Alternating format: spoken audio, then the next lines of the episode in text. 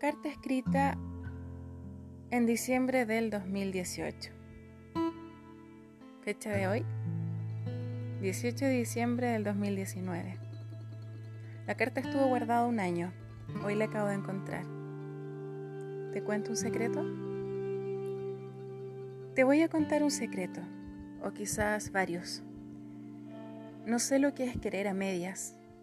Por desgracia, no sé quedarme si veo que va a doler. Me alejo en puntitas y sin cerrar la puerta antes que me apriete los dedos con ella. Tengo miedo a que me hagan feliz, mucho. Después de algo bueno, siempre viene la caída por el precipicio, de cabeza, y el golpe es más fuerte que ir con el auto a 200 kilómetros por hora, sin que salte el airbag, pero sí los sentimientos. Le tengo fobia a los te quiero, a que no me tomen de la mano en Navidad y a despertarme sola nuevamente en mi cama cada mañana. No sé lo que pasa cuando te quieren de verdad y el pasado no quema.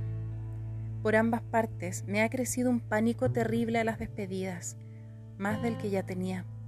Pero sigo adorando los terminales y los aeropuertos y el hecho de perderme en otra ciudad que no sea la mía, sin nadie conmigo.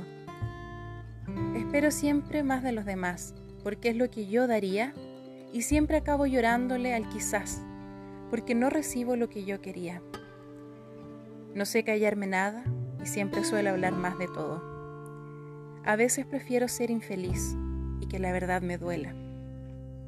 Hablo tres idiomas, pero no sé hablar el idioma del amor. No sé qué significa entregar y querer a alguien que se queda y no sé lo que es quedarse sin temor. Soy más impulso que persona y más de pedir perdón que permiso.